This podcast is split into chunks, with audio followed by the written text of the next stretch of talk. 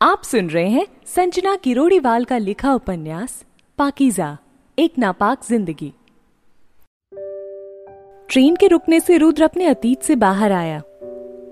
उसने देखा, ट्रेन किसी स्टेशन पर रुकी है। वो ट्रेन से उतरा और पानी के नल की तरफ़ बढ़ गया। अतीत की यादें इतनी कड़वी थीं कि रुद्र का मन भारी हो गया और आँखों में नमी तैर गई। नल के सामने आकर उसने मुँह धोया। थोड़ी राहत मिली तो वो सामने दुकान की तरफ़ बढ़ गया और एक पैकेट सिगरेट खरीदी। दुकान से वापस ट्रेन की तरफ़ बढ़ गया और ट्रेन से कुछ दूर खड़े होकर एक सिगरेट जला ली। कुछ देर बाद ट्रेन ने हॉर्न दिया और रुद्र वापस ट्रेन में चढ़ गया। ट्रेन फिर से चल पड़ी। रुद्र खिड़की से बाहर झांकने लगा, पर इस बार उसने खुद को अतीत में जाने से रोक लिया और आँखें मूंद ली। देर रात रुद्र अपनी नई मंजिल, नई दिल्ली पहुँच गया। रात में होटल रुका और अगली सुबह पुलिस स्टेशन जा पहुँचा। ACP Rudra Pratap Singh reporting sir Rudra ने बड़े अफसर के सामने सैल्यूट करते हुए बड़ी गर्म जोशी से कहा। अफसर ने रुद्र को वहाँ की सभी जानकारी दी और वहाँ के स्टाफ से रुद्र का परिचय करवाया। रुद्र की टीम में असलम, रागिनी और प्रवीण थे। रागिनी ने जब रुद्र को देखा तो पहली नज़र में ही उसकी पर्सनालिटी और उसके सख्त मिजाज पर फिदा हो गई। लेकिन रुद्र को इस सबसे कोई खास फ़र्क नहीं पड़ा। रुद्र को पुलिस क्वार्टर मिल गया और रुद्र ने सबसे कुछ देर बात की और फिर अपने कैबिन में चला आया। उसने असलम से सभी पेंडिंग केसेस की फ़ाइल लाने को कहा।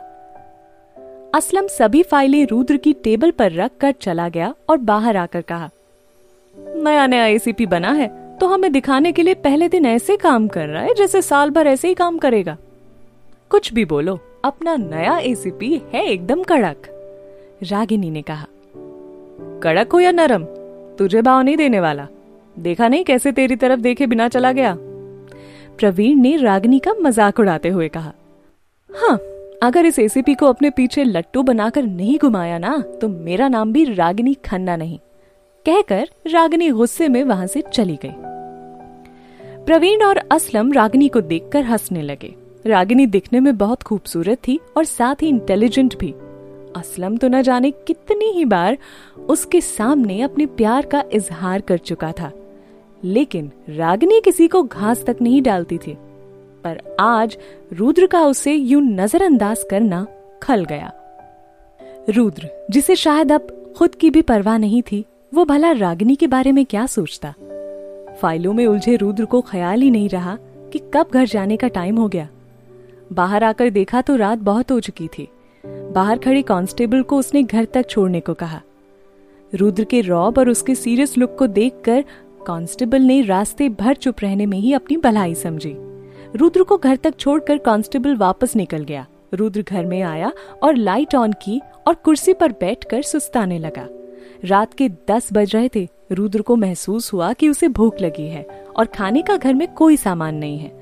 रुद्र ने देखा, टाइम भी बहुत हो गया। तभी दरवाजे पर दस्तक हुई। रुद्र ने दरवाज़ा खोला तो सामने वही कांस्टेबल हाथ में पॉलिथीन लिए खड़ा था। रुद्र उसे कुछ कहता, इससे पहले ही वो बोल पड़ा, साहब जी, मुझे लगा आपने अभी तक खाना नहीं खाया है। भूख लगी होगी, इसलिए आपके लिए खाना ले आया। रुद्र मुस्कुरा दिया तो कांस्टेबल ने पॉलिथीन रुद्र की तरफ़ बढ़ा दी। रुद्र ने जेब से रुपए निकाल कर कांस्टेबल की तरफ़ बढ़ाए तो उसने लेने से मना कर दिया और कहा क्या साहब जी, अब आपसे पैसे थोड़ी लेंगे। आज खा लीजिए, इसके बाद मैं अपनी घरवाली से बोल दूँगा। वो टिफ़िन सेंटर चलाती है। आपका दोनों वक्त का खाना यहाँ पहुँच जाएगा। सुबह मैं आपको लेने आ जाऊँगा। कांस्टेबल ने कहा।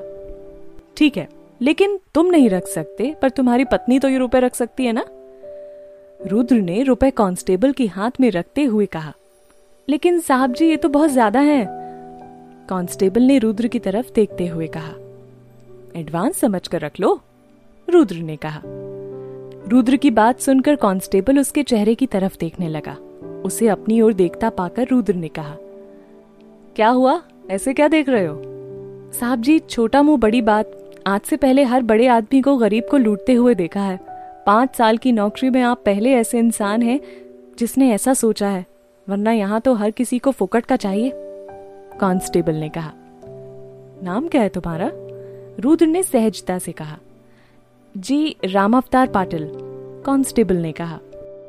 देखो पाटिल, मैं सिर्फ़ अपनी मेहनत का खाने में विश्वास रखता हूँ, किसी से छीन कर खाने में नहीं।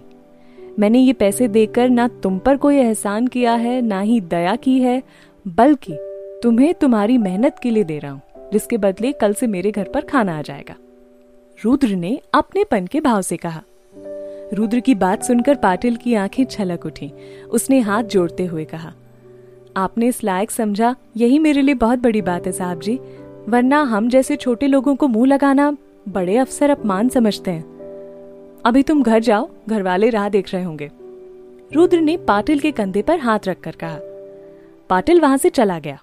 रुद्र अंदर आया और खाना खाने लगा। खाना बहुत अच्छा था। खाना खाकर रुद्र ने किसी नंबर पर फ़ोन लगाया। दूसरी तरफ़ से हेलो हेलो की आवाज़ आई, लेकिन रुद्र चुपचाप सुनता रहा और फिर फ़ोन काट दिया। आँख से छलक कर आँसू फर्श पर जा गिरा। रुद्र जाकर बिस्तर पर लेट गया। अगले दिन से वही रूटीन चालू।